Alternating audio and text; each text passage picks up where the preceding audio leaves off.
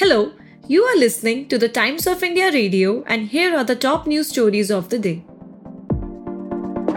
All primary schools in the national capital will remain shut till November tenth in view of rising pollution levels in the city. For classes six to twelve, schools have the option of teaching online. An Israeli minister was suspended from government meetings until further notice, Prime Minister Benjamin Netanyahu's office said. This was after he suggested in an interview dropping a nuclear bomb on Gaza.